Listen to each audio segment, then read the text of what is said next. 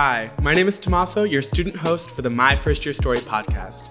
Here, I'll be sitting down with people who have the answers to your college questions and who can help give me advice as a University of Connecticut student by telling their own first year stories during our conversations.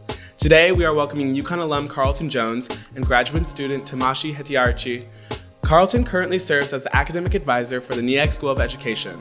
After receiving his bachelor's in sociology in 2008 as an undergrad, Carlton is also a member of the National Academic Advising Association, the NACADA, a group of professional academic advisors in higher education, and is president of UConn's African American Faculty and Staff Association, AFSA, a community group with the purpose of bringing better understanding among African faculty and staff.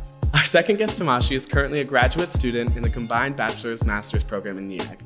Last year, Tamashi received her bachelor's in chemistry education and is planning to graduate this spring with a master's in curriculum and instruction. Carlton and Tamashi, we are so glad to have you here uh, to talk to us about your experiences at UConn. Would you please introduce yourself to our listeners, your name, pronouns, hometown, and answer to the question Would you rather has arms as long as fingers or fingers as long as arms? Tamashi, why don't we start with you? Okay, my name is Tamashi Hetiarchi. Hello, everyone. Um, my pronouns are she, her, hers.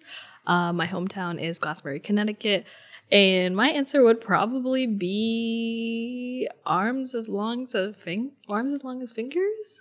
Some short arms. Short arms, short Yeah. arms. I think because I don't think I could handle the long fingers. You'd be like an excellent pianist, though.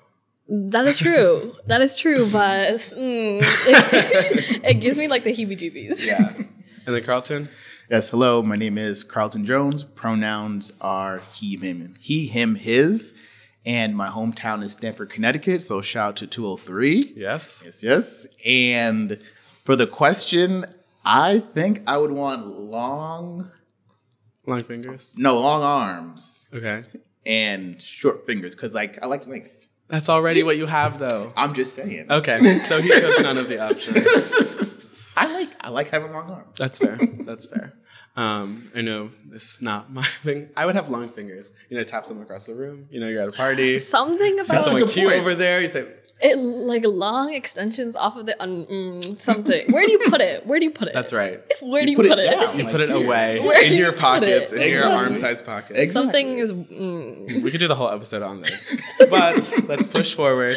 Um, let's start talking about your UConn experiences. Carlton, why did you choose to attend UConn, and has it changed at all since your undergrad? That's a good question. So I came to UConn.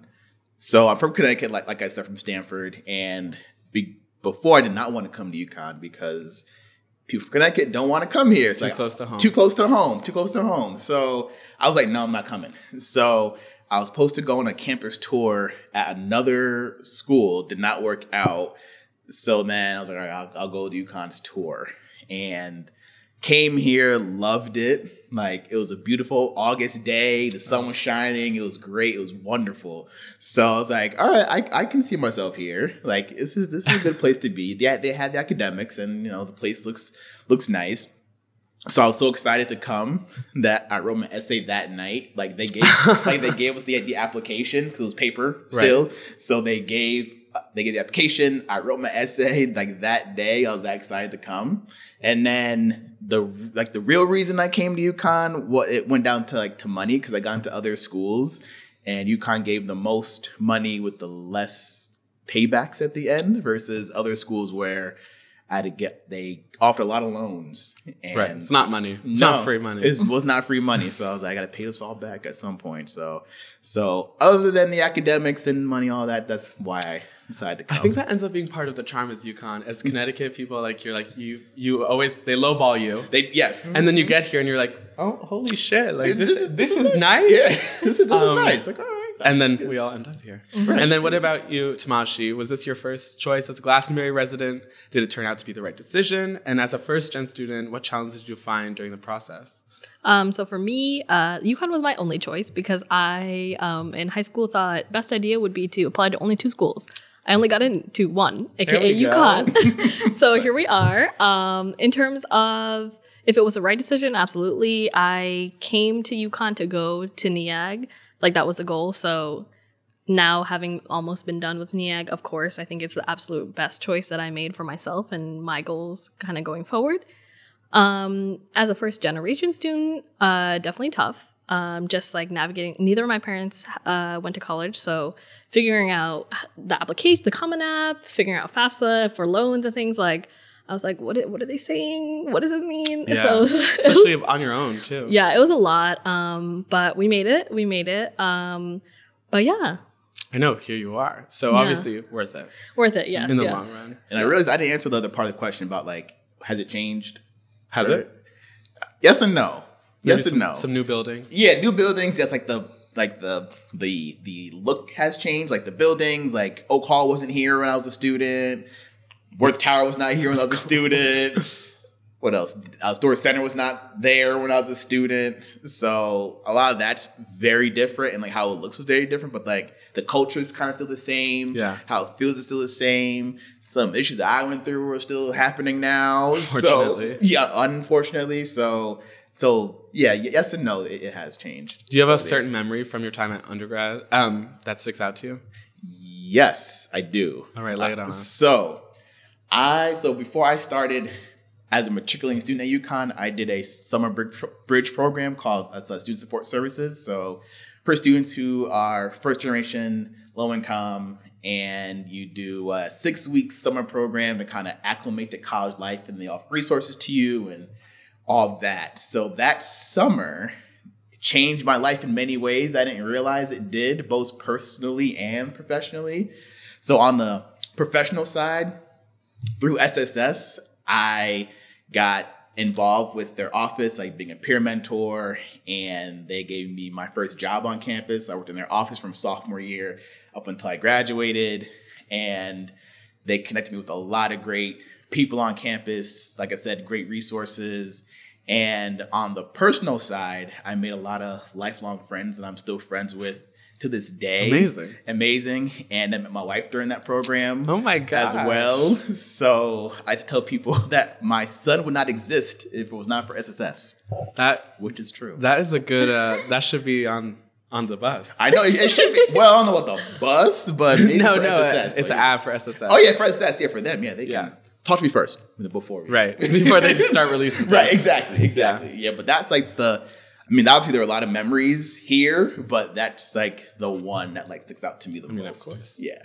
And UConn is full of these um, uh, programs. And speaking of one TME, Tamashi, how did you hear about TME? And then did the program fuel your decision to attend UConn, or did you end up hearing about it after you enrolled?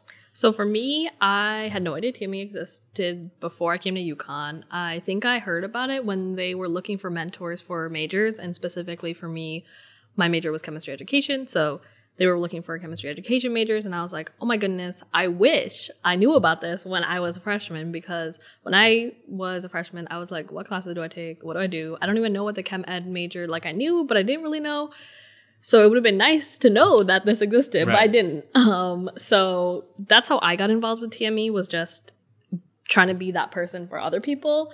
Um, but yeah, I definitely think it's a really cool program that they have, and the fact that they have people who are literally in the major as well. So it's not just like words on the website, but also hey, you can reach out to someone who's going through it, see hear what's good, what's bad, like everything about the major. Um, so that's my involvement with. TME. That's great. We had Micah from ACES a couple weeks ago, and the whole program is like so exploratory. And TME is so great because it just like comes from students. Mhm, like I'm sure you love working with the people who Yeah. don't necessarily know what their path is yet, and you're come s- sway them over here. It's like Yeah, come yeah, be a chem yeah, ed yeah. major. Yeah, yeah, yeah. Yeah, even like from like an advising standpoint, I refer students to TME because a lot of students like they'll hear from me like do this and this is why you should pick this major and that major, and sometimes they don't want to hear from a staff member. They want to hear from someone who's actually doing it.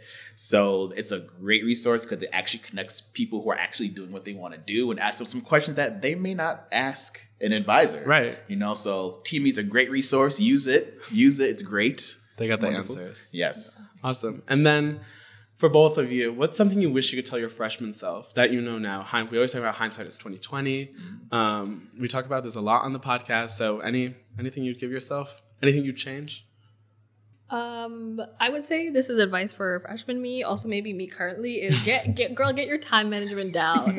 That's fair. because um definitely freshman year was a lot like it was just a lot. Just suddenly doing like a lot of school. Um, kind of came out of that senior slump from high school. True. And I was like doing a lot and I was like, oh my goodness, not making enough time for me. And I think as I've progressed through UConn, like now I prioritize things like going to the gym, hanging out with my friends a little more than I did as a freshman. So definitely freshman self, I would be like, girl, get your school stuff like down and don't like proc- procrastinate. Oh my goodness, I'm the worst. No, it. I'm I'm with you 100. percent You know, I, I told you before I skipped my astronomy class. Don't don't do that. Don't do that. yeah, no, no, Do no. not do that. No. so um definitely time management like figure out what works best for me like actually trying to do that freshman year instead of just like winging everything yeah that's the advice i would give Right, and it's also about that balance because you come in and you don't realize that the workload from college is so much more than a- high school, especially senior year when all the teachers are just like, "We get it, you know, you're done. You see your Yeah. last lap," Mm-hmm. um, and then you're like swamped and you don't have time for yourself, and then that's when that burnout starts to hit. I don't Yeah. know. I feel like we're all feeling that now in this second, third week of just November. Yo, yeah no definitely yeah yes. What about you, Carlton? What would you tell your freshman self? I would tell my freshman self to get some help when you need it. Got a big pride issue coming in. Still do sometimes. not gonna lie. Still working on it. So like I think I can like figure things out myself and like I got it under control. But definitely that first semester, taking like Psych 1100 and Don't like talk to me about getting getting my my first D ever ever on an exam ever and like freaking out like how could I? Like I studied all this stuff. Right. and but I didn't like ask for help when it was it was like given to me or knew that I had resources available to me for free that I can go to or go to office hours because I was too like scared to go and ask professor hey I need help can you like explain what decided brain means I have no idea Right. what Yeah, the professors aren't just there to sit in their office for fun. Right. Yeah, they want you to come. Right, exactly. So I would tell my I would tell my freshman self to go get some help and just like use it. That's what I'm to all of you now too. Like if you if you're struggling in any way or even if you got it, just like go office hours, go to resources on campus to like assist you on whatever Yeah. you need. SSS. SSS. There you should go. Shout there. it out again. Yes, absolutely. So moving forward about your own personal journeys and your educational journeys, Carlton, tell us more about your educational journey from earning your bachelor's degree um, in your master's in coun uh, to your master's in counseling. Goodness. Um, did you always plan on attending graduate school, and do you ever imagine coming back to UConn for your profession? Oh, all good questions. So I didn't think about going to grad school at all. I just wanted to just kind of get through college. And like I said before, I was in and like a peer mentor, but I was also involved in the FYE office. And my FYE instructor, like uh, for the program, was Leo Latchett. So I was his like TA. Yes. So he like really kind of helped me kind of shape who I was as a kind of future higher ed professional without realizing I was going to be a future higher ed professional. So it was like people like him, and then I was also, I was also involved on, in um, Subog. And um, I was ultimately the president of Subog my, my senior year. Yes, I was. Yes, I was. So Le- legend right here yes, I, I you know I, I do what I can. He's involved. I, I was. I was very involved. I was, I was. I was doing everything. So, kind of all of that made me realize that I could actually do higher ed as a career because I didn't know it even existed Right. until I was involved on campus. So, went to my advisors and kind of got their insight and got their advice on kind of next steps on what to do. And a lot of them said that a lot of positions need a master's degree. So like, all right, guess I'm going to grad school. All right, let's let's, let's go. Those GREs. Yeah, you know? well, actually, the, well, the the programs I applied to did not require Oh, thank God. the GREs. Slash, I looked for programs that did not require the GREs. So, so I kind of got away with that part a little bit without taking it. So, so that's how I kind of found it. And then my one of my advisors did did tell me when I did ultimately choose a grad program to go outside of UConn because I knew the system for four years. Right. So to get like a different experience, so I went to CCSU for my master's in counseling, and uh, the concentration was student development in higher ed. And when I got to Central, even researching it, I was like, why is the higher ed program in counseling? Like, I don't, I don't get it. Isn't this more so you just like plan events and like help students kind of succeed and all that? Like, why is it in counseling? Was not until I did my internship in like starting in like student activities at CCSU where it's like, oh, I get it now. Yeah. I get why it's in in counseling because like you're not just helping students like plan events and whatnot, like you're helping them with all kind of just life stuff. Yeah, the other ninety percent. It pretty much, pretty much, yeah, because they're telling you things that they wouldn't even some tell like their their family. So like that that program get, gave me techniques on like what I can do and how to speak to people and kind of navigate things. So that really kind of helped shape my professional development as like a future higher ed professional. So I was really grateful for for, for that program. And then after I got my master's, I moved to Massachusetts for five years and worked at different schools up there and had a great experience. And then um, my wife and I were looking at coming back to Connecticut because we're both from here. Right. And she was like, you know, the only way you would we would go back is if she got a job at UConn because I always like dreamt about coming back and working here. 'Cause I- Homecoming. I- it was, yeah. So I, it really was like I'd, I'd want to come home and like work at the place that like really shaped me as a as a person, really. For sure. So I started looking at different positions and then I found one in the School of Business and Advising. So that's what uh, drew me back to UConn was that position in the School of Business. And I was there for four years before coming over to, to NEAG. So that's my that's my journey. That's the journey. That's the journey. It's, it's still ongoing for Right. sure. But It's- that's the, that's It's the good to see that your involvement hasn't stopped yet. Correct. Um, you're involved in groups like NACADA and AFSA. How have you gotten involved in these groups and how did they play a role in your professional development? So both found me. I'm Not gonna lie, both found me. So with with NACADA, I was involved in it when I worked at UMass Boston, and I had colleagues that were involved on committees. And it, it's it's an organization uh, for professional advisors like across the country to share resources and get professional development. And there's regional regional conferences that they host like annually, depending on what part of the country you're from. So for Connecticut, we're in Region One, so in Massachusetts too.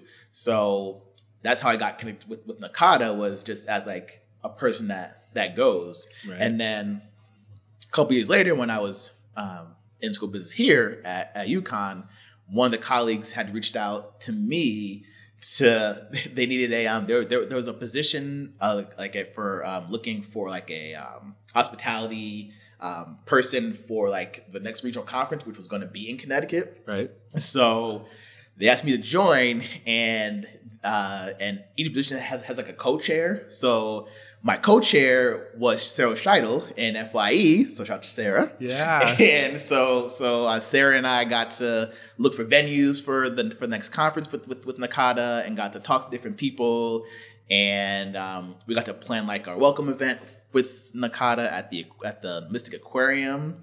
That yes, That must have been beautiful. well, here's what happened, Tommaso. So that so our conference was March 2020. Oh, okay.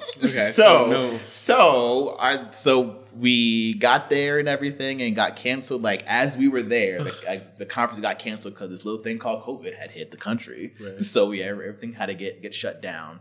Um, so, but but yes, but also continuing with the NACADA involvement. Um, um, I am the um, the co-chair for the conference for the next two years. Uh, so that's going to be exciting. Sarah's also the co-chair, Oh, co-chair too. So, So still, you'll be able to redeem yeah, yourself. Yeah, we're, we're still yeah we're still connecting. So so yeah, so that's how I got involved with NACADA. Then AFSA, same thing, found me. So when I came back to UConn, I, I didn't realize that there was a group on campus for like African American faculty and staff to like connect and and commiserate. So I had no idea until um one of my colleagues told me about it. So they had like monthly meetings to kind of just like get together um, for other like black faculty because there's not a lot of us on campus, as you probably know. So so it's good to just have a place like that. Right. And they had elections coming up. This was 2019, and someone had reached out to me and said, "Hey, would you mind being president?" I'm like, "Why? Why'd you want me to be president?" First, I was like, "Okay," and then and then they told me a little bit about the role and everything. I was like, "Okay, I think I can." It's on my alley. Yeah, I got, I got this. I got this. So you know, then long story short, I became president. Um, still, still am for the next. Um, it was it's, it's every two year cycle. So I looked again uh, this past May. So I'll be continuing as president until 2023. But I think after that, we're That's- you're We're done? done. We're done. That's fair. Um, just it, it's great, but you know, I want to give someone else the opportunity to Yeah. like shine and do things. But definitely those organizations have definitely helped me as a professional to connect because especially with NACADA and working and uh, connecting with other colleagues in different colleges around the area and like knowing that other people are kind of going through the same thing and kind of get what you're doing too because I, you know try to explain to my family what i do and they're like what? Like you're you teach but you advise people and what? Like i don't i don't get it. Yeah. so but now there's people that like that are actually doing that understand it and then we should resource it with each other we connect about different things. It's like doing afsa so because with afsa we connect with different people who work in different departments at UConn that I didn't even know existed. Like Yeah, grants. UConn is huge. It's huge, huge, huge place. I'm like grants and compliance, and no idea until there's some colleagues who work there, and, and now and, and now we're connected. So both have given me a, just a, a lot of great insight and and growth. Yeah, and great Both. networks. That's great, what it sounds like. great networks for sure. Right. Yes. And Tamashi, I'd love to hear more about your educational journey. My educational journey. You mentioned like coming in, not knowing much about the chem ed major. What was the moment at UConn when you felt like a calling to pursue to become a teacher, or was it before? And then were there any teachers that kind of like helped usher you along that journey? Okay. Um, so uh, for me, uh, yes, at UConn, there was a moment that I felt like teaching was my calling, but not when I was in, on undergrad. So at my high school, they had a research program where, as a high schooler, you could do research partnering with a college. So um, as a junior in high school, I decided, oh, I really like chemistry. Let me try doing chemistry research. So I reached out to a professor, Dr. Angeles-Boza, love him, um, in the chemistry department here at UConn. So I worked with him for a year, and I was like, okay, like I love chemistry. I'm gonna do research. I'm gonna love it, and I'm gonna go into the chemistry field, like research lab work. Mm-mm. So I did not, I did not like the lab, um, and, nothing to do with Dr. Angeles-Boza. He's amazing, um, and I'm actually working with him now on some other ed related projects. Yeah. Um, but the lab work was just not for me. Yeah, I'm too much of a talker, and I'm just too much of a talker. For sure. so I realized that through UConn in a weird way. Um, and I was really close with my freshman chem teacher, um, George Householder, who I would say is probably my biggest influence in terms of teaching. Um, and so I would always chat with him about things and like we would always talk about, education and always ask him things. And then I was like, why don't I just do this? Because I love chem. Right. I know I like talking about chem and connecting with students about it. So I was like, this is for me. This is for me. So um, that would be kind of my starting point with teaching. And then outside of George Householder, um, teachers that have shaped me, I am a part of a group on campus, LID, which Carlton knows about. It's Lid. Shout out to Lid. LID is Leadership and Diversity, and it's a club um, through NEAG that is for teachers of color and just creating a community and a safe space for us. So that group has, ooh, love them. Um, and it's just nice because there just aren't that many teachers of color in reality. So having a space where we can talk about shared experiences, grow from each other, um, has been really nice to have. So that would be like a major part of my teaching journey as well. Shout out Lid. Yeah. Shout out to Lid. And then do you know, um, it's not a question in our script, but do you know uh, what age group you want to want to teaching? Do you want to work in higher ed? Do you want to work in So I think that for me, um, so I stu oh, so let me uh, to complete the story. I actually full circle got to student teach with George Householder, amazing? which was so cute. Um, and he was amazing, and it was great to have someone who was like one of my first mentors to continue to be my mentor. Yeah. Um, and with him, I student taught freshman uh, chem. I love freshmen. Uh, just like such a unique age to be like coming out of middle school, like getting used to the high school. Um, still, they're like super wide eyed, but still kind of a little too cool for you, but not yet. Right, right. um, so I really liked working with them, and I love like that younger high school age group. I possibly could see myself maybe going into the middle school like level too, but a lot of people don't take chemistry in middle school, so True. I think if I can, like younger high school is my like soft spot. I love them, but yeah. And what was it like student teaching in a pandemic? Like, what unique challenges did you face, and how did Nia kind of guide you through that? My friend is a teaching major at Bucknell, and she um, she's in like Zoom class, so then it's hard for she she works with elementary education. Mm-hmm. Oh it's my hard for her to connect with students. So, what was it like for you? So the one word I would use is bruh. Like, wow, student teaching during pandemic. Wow. Um, so I obviously had no idea that was gonna happen till like it happened, and I was like, oh, time to do this. So um, the way it worked for me was the students were hybrid, so half of them in person, half on Zoom. I was teaching from my apartment that first month on Zoom, and then I was able to go in person, but they were still half and half. So definitely that first month, I struggled a lot with developing relationships with my students just because I mean, there's only so much you can get out of a screen. And like I had never met them in person Yeah. and like they didn't even know how fun I was. Right. You get this much. Yeah. And then you're having to stop every two seconds. yeah, you know. so um I started like I would I would make this Google form that was called literally just about you for my students. I'd send them with random questions like do you like artificial banana flavoring? What's your favorite like TikToker? Things like that, just to like build relationship with them. Um, and then come like March when I was able to go in person, like I was able to labs with them, them and like connect with them a little more, but still it was limited. Um, and I think that I will say I'm a I- not an expert, but pretty good at the virtual teaching gig. Like I can do that. So if another pandemic starts to roll Oh, yeah. around, we're calling Tamashi. I'm ready. I'm ready. why we're Um, um, but yeah, it was it was tough. Um, I'm really grateful for George. The fact that like I already had a relationship with him made it that that much Yeah. easier to like work and grow as a teacher.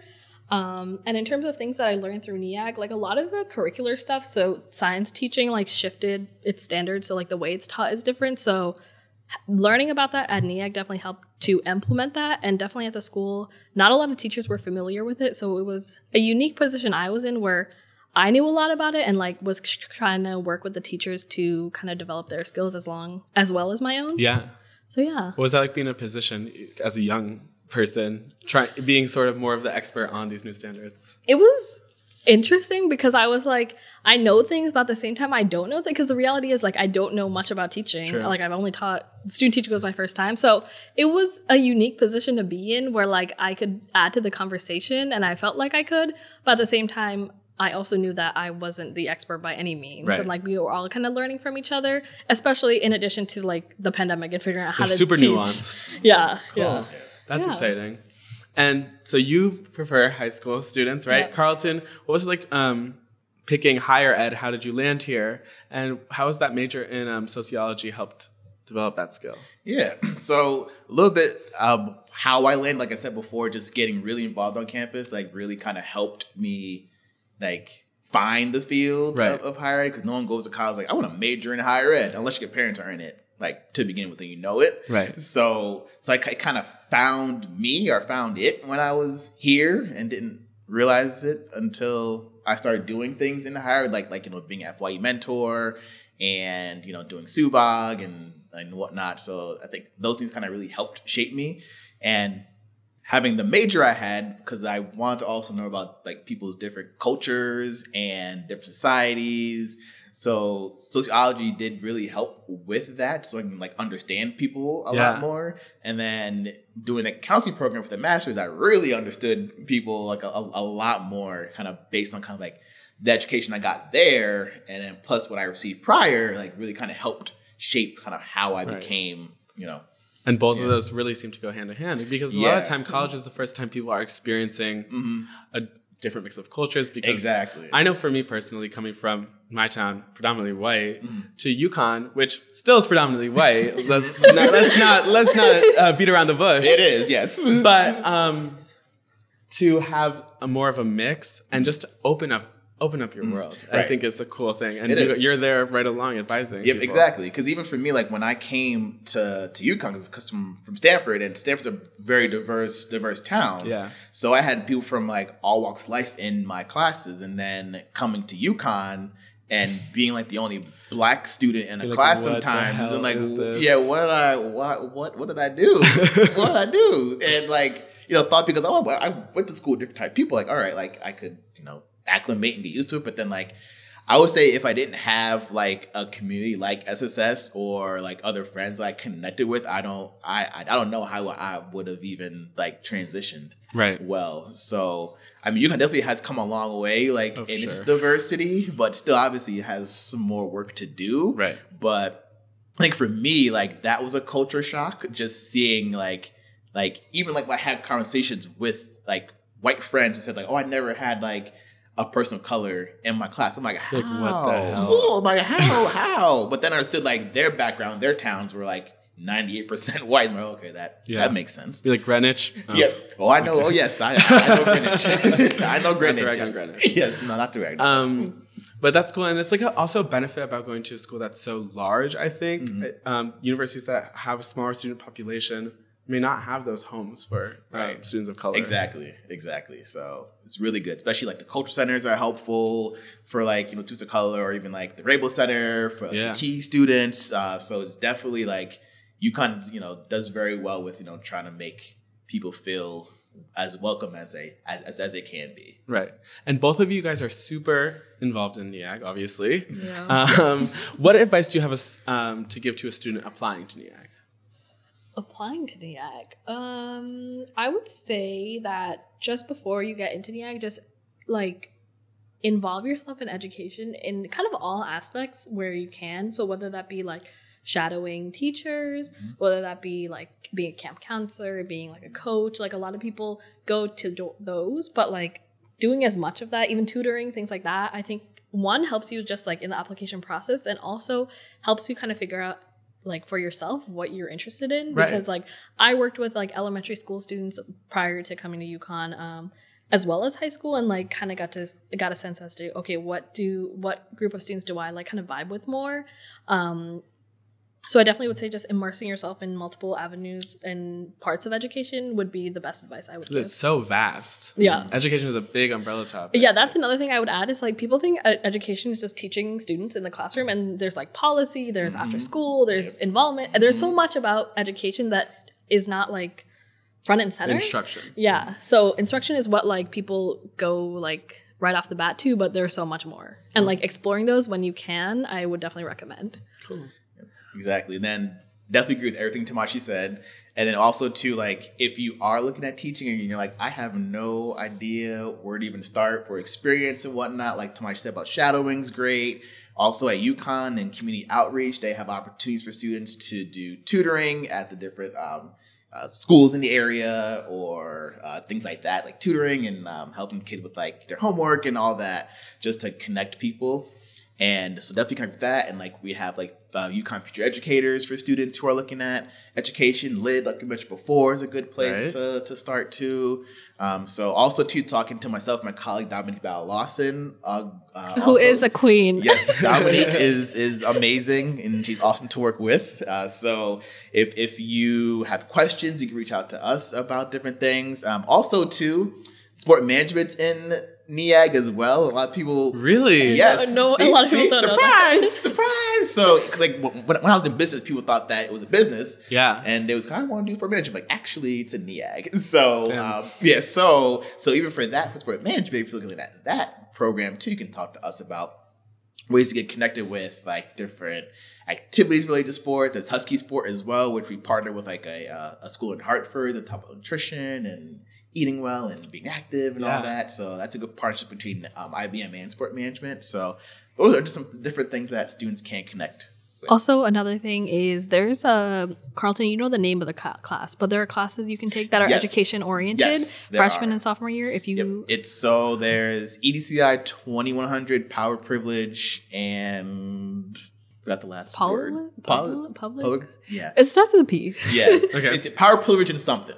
so look it up. Um, great class to take and also satisfy some gen eds too, like think kind of two and four as Great. well. We love that. So hey, so if you're looking at education or you're like, I need, I need to get some gen eds done, you can take that class. It Right. can really help you kind of kind of get an intro into education. Um, there's a class EPSY 1100 Intro to Special Education, especially if you're looking at special ed or just want to know more about it.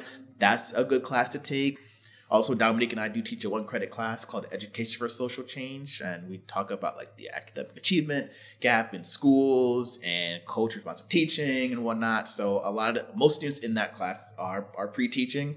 So those are some different ways to kind of get connected to to NEAG. And ultimately, TME, right? Yes, TME, yes, great resource as well. So you can you can take the little survey that they have to kind of knock out I think it's called the major elimination. I think it's called. Yeah. yeah. So uh, definitely, TME is a great resource, and Micah's awesome. Shout out Yeah. to Micah as well. So, uh, but yeah, so a lot of different things you can do. Connected. Awesome. So, listeners, you you should be very well prepared. If you are interested in education, you're listening to this. There's no way you're not getting into NEAG. Yes. Um, so moving towards some more personal questions, Carlton, what do you think the most? What is one of your most like rewarding memories or experiences as an advisor? Hmm. That's a good question. I know I'm asking you to pull pull some memories I out of you. know, I know. Um, so a lot of the job is it's I mean it yes it's academically focused for sure. Like we want we want to make sure that you're you know taking the classes you need to graduate. Because ultimately like we love you all but y'all gotta go Right. at some point. Y'all gotta go and get and get your degree. That's the goal to get to, to, to get the degree. Um so that's like a good amount of the job but the I would say the most rewarding part of the job is like having students like coming back and like sharing like how I helped them like on their journey and like with the past year and a half that we've all had it's been rough and it still is rough. Oh, so yeah. we've had a lot of students like coming in just kind of sharing a lot of really personal things that do affect everything. Academics their how they sleep how they eat all that stuff. So and kind of helping them navigate and then coming back saying thank you so much for like helping me. Like you have no idea how much that like that like that just having that conversation Yeah. just like really helped me because a lot of it is just just talking about like how are you like how are you doing right now and they Right. just some some students kind of go right into it and it's like i'm not well here's why okay, slow down. yeah so so um so they just kind of go right into it and and, and and and some don't and that's also fine too but as long as you're getting resources to help you Right. that's fine.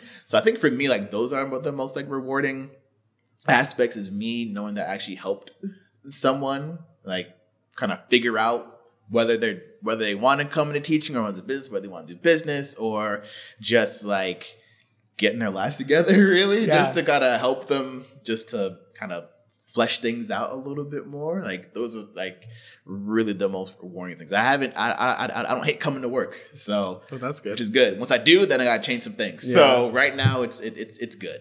Good. And then Tamashi, we already talked about working with younger high school students. What is, are some of your career goals for the future with you pursuing your master's in curriculum and instruction? Where do you see yourself post grad? This is a question a lot of people hate.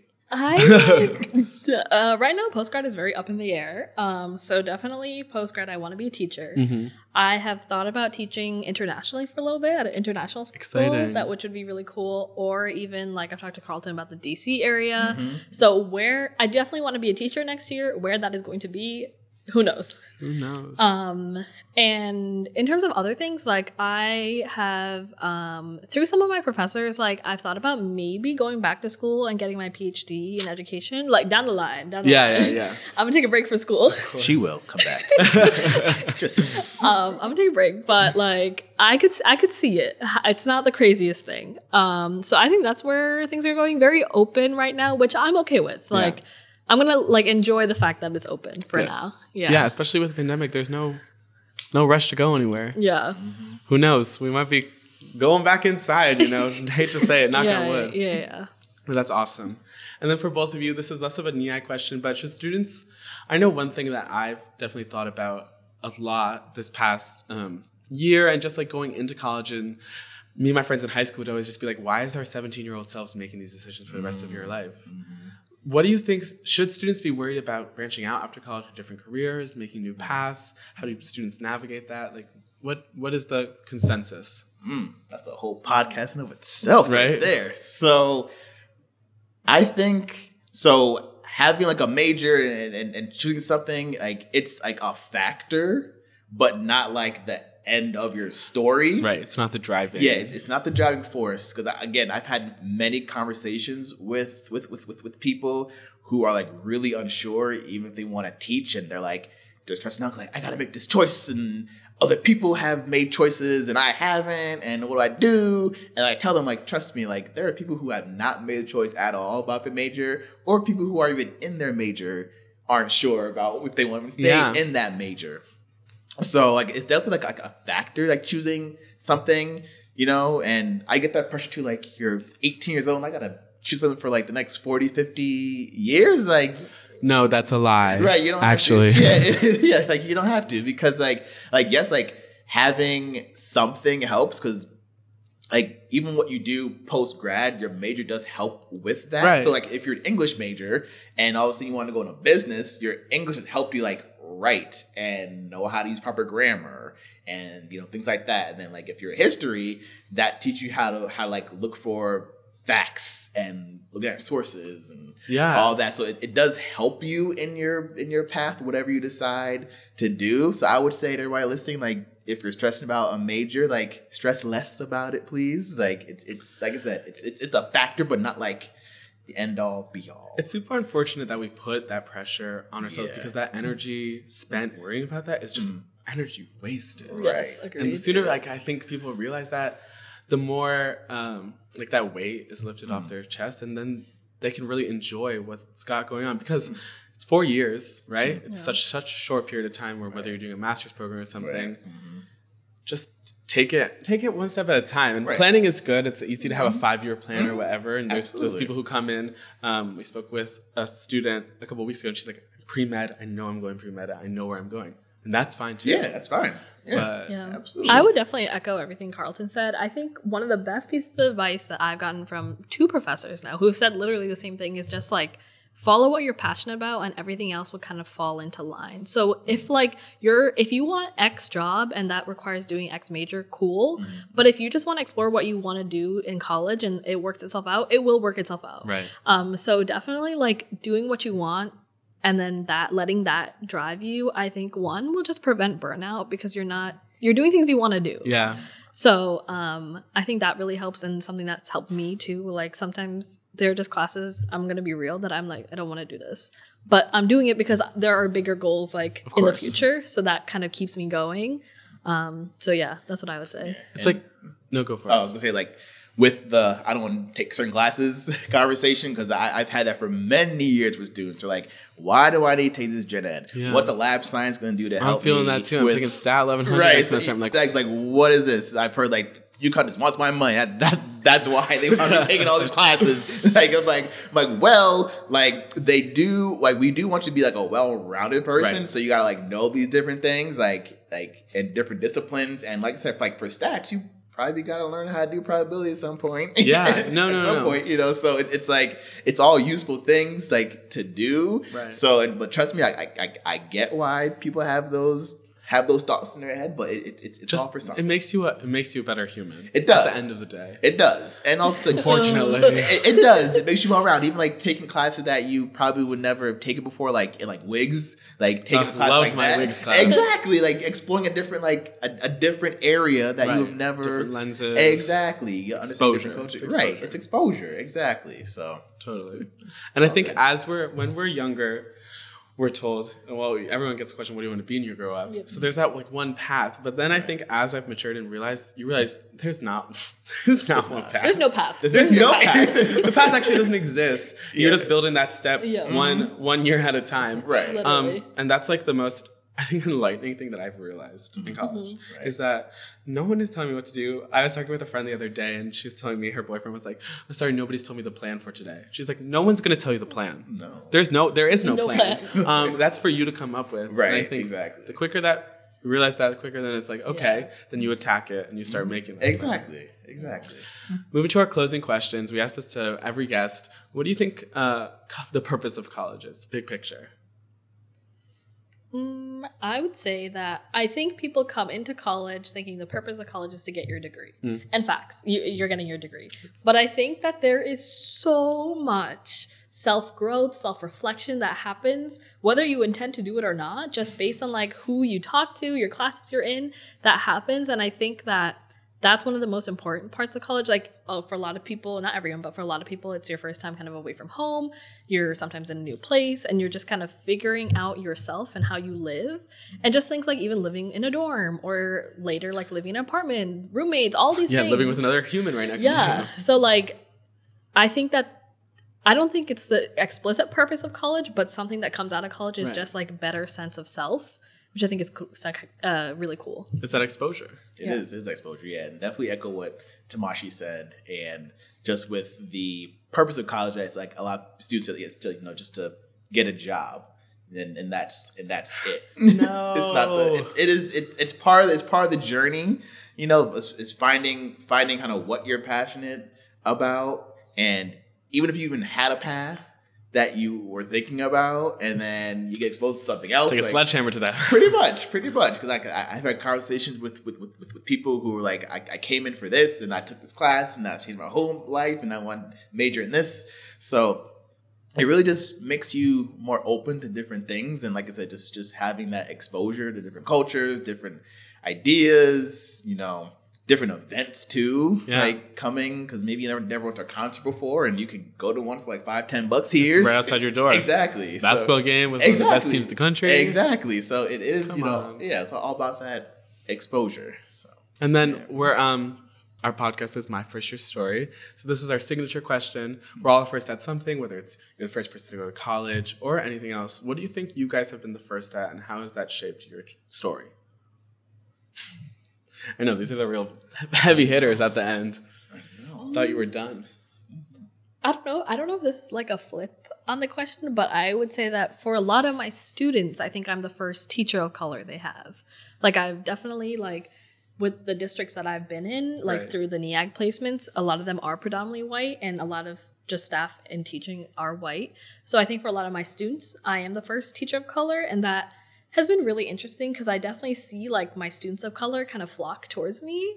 That is Um, so great. and it's it's like I don't know if double edged sword is. I'm not really good with these like sayings, but I don't know if that's the right way, but right thing. But like, it's really cool to be that person for that student. But it's also so sad to think that I'm you're the first I'm person. the person. Yeah. Um. So I think that I like really hope in the schools that I'm in, I'm able to like foster senses of community with my students of color, especially if they are in PWIs. Um, and so I think that being the first teacher of color for my students has been like a really interesting experience and something I never really thought of until I was that person. And I was like, oh my goodness, like I'm the one who like looks like you. I'm the one who like has had the same struggles Yeah. that you're going through right now.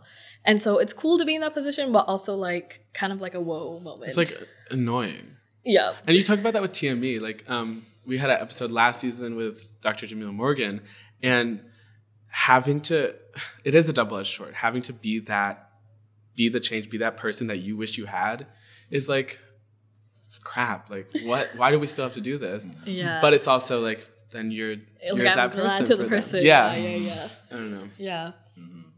yeah, being being the first has like it's it's has its pros and cons because you're the first, and it's like, oh, if you mess up, like, oh, there we go. Like everyone, like, get out. yeah, it's all you. So I think I was thinking about it. I think when I was president of SUBOG, I think because my advisor told me this too. I think I was the first black president of SUBOG. I think, and he was advisor there for like thirty seven years. Oh my goodness. So I, yeah, I think I think I was at All that right. time. okay, claim. I think I, I Claim it. Um, I'm a claimant, so uh, I'm gonna say I was. I think there might have been a few since I've graduated. Um, Hopefully. hopefully. So, so I think in that, in that in that respect, yes.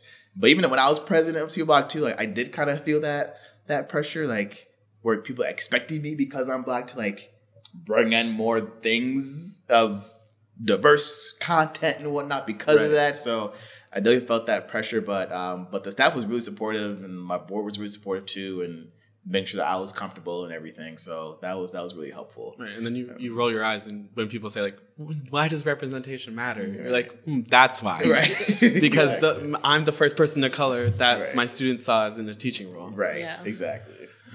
Moving to our closing questions, you've given a lot of advice so far on this podcast. All great advice, I think.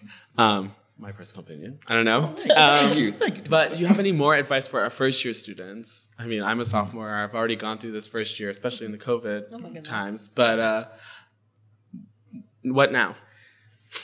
I got something. Okay. So I would say not just to the first years, but to like everybody, talk to each other.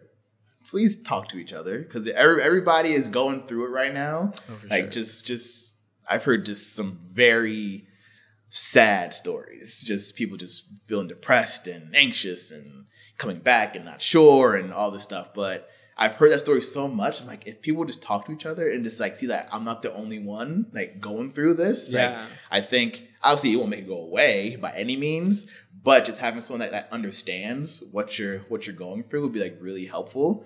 So I think just like talking to people, talking to someone would just kind of help like decrease your stress level. It's like even like a little bit, um, just to like get you to a place where like you don't feel so isolated. Yeah. That like you're like I'm the only one experiencing homesickness right now. I'm like, no, no, no. Yeah, and especially with social media and stuff, it's so Yeah. heightened. Mhm. If that that should be the slogan for college, like you're not the only one. Right. Exactly. You're not the only one feeling homesick. You're not the Mhm. one feeling insecure or exactly. anxious. Exactly. That's a good piece of advice. Yeah, Yeah, talk to each other. Yeah, talk to each other because, like you, like you said, like you said, Tomas, just like everyone on social media is like they post all the good stuff, Right. It's all the good It's stuff. It's just the highlight reel. It is. It is. Like they don't post like behind the scenes stuff, what happened behind the camera, or like afterwards, or how you. It, they don't. They don't see that. So Right. just like have a conversation with each other. Just just recognize that you're not you're not dealing with this by yourself in this like bubble. Yeah. So that would be my advice. Like talk to each other.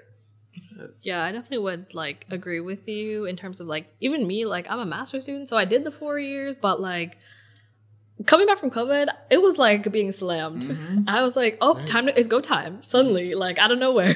So I definitely think that like for me, my friends have been amazing in like someone I can be like, oh, so like I'm not doing too hot, and they're like same, and like it doesn't make it go away. like work, high five.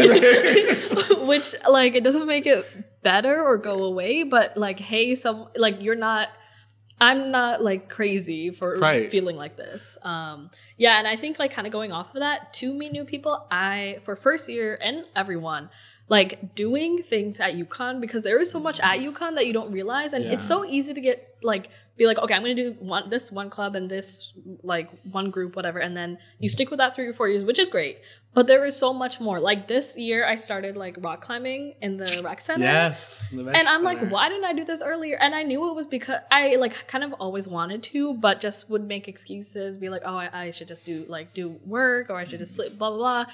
And I'm just like, oh, why didn't I make time? Because Right. it's like free, everybody. It's free. Yeah. oh my god, that is the best part about college. Is literally everything is free except for the tuition. Right. But yeah, like take advantage. You're paying so much Right. to be here. Take advantage of the things that you were paying so much for. Yeah, you're absolutely right. So definitely like go do that thing. Go like like groups post random events on the socials. Just go. Yeah. Who knows each, what'll happen? Each of these each of those things have their own communities that those people are so excited to meet you. Oh, yeah. Yeah. Mhm. Yeah. And honestly, if you're listening, you're probably a catch. Uh, so let them meet you. You know what I mean? Exactly. Like share your gifts Yeah. and do things that bring you joy. Like Mhm. Absolutely. Absolutely. communicate. yes. Awesome. Communicate. Yes. So I've got one more question, but it's not my question, it's your question. You guys get to t- flip the conversation, ask me a question. Shoot. Who wants to start? It can be anything. Anything, ask me anything. Doesn't have to be related to NEAG.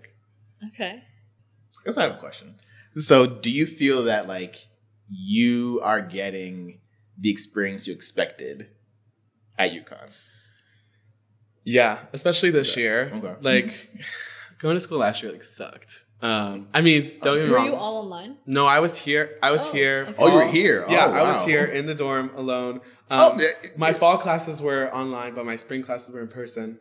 And I'm so glad I came. Like I'm not bragging about it because I know I th- knew this girl who was driving up from Florida, turned was told she could not come and had to turn around.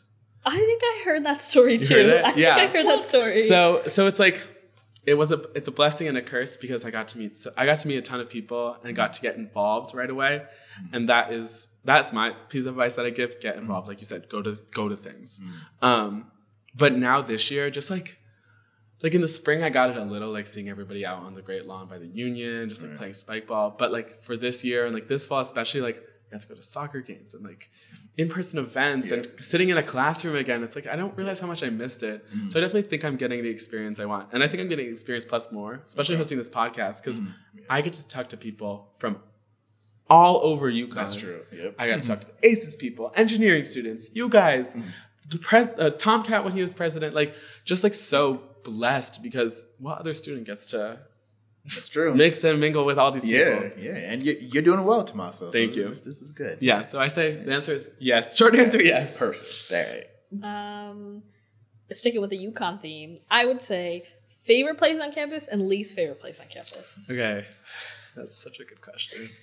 I would say my favorite place on campus um, has to be um, Horse Barn Hill, just because uh, last year so many because we couldn't like go hang out with each other inside um, because of capacity and all that stuff. We would just go, we'd eat, grab our food and go watch the sunsets on Horse Barn Hill, and that place is just like so beautiful and peaceful. Mhm. So I'd say that's my favorite place. Least favorite place. Uh, I don't know. Um, maybe like Gant South. Get. I don't know. It's just like dark. Um, I had like an interview last year um, for like uh, what is the place called? It's like Squared Studios. It's a student run organization, and I just like could not find this place. It's such a maze. It's like Get is amazing. this is lasers in here, and like there's telescopes in here. It's like don't walk here. There's wet paint. Um, and my astronomy class is in there, Facts. and it's just like um, right now they're doing construction outside, so I have to like walk, park my bike, and then walk around and go up through the plaza. Oh, wow. So I'd say um, it's also a hike from my dorm, so that's my least favorite place. that was a pretty long answer, but that's all I got for you guys today. Thank you so much for coming on. It's been a pleasure to talk to both you, Carlton and Tamashi. And as always, roll skis. Yes. Awesome.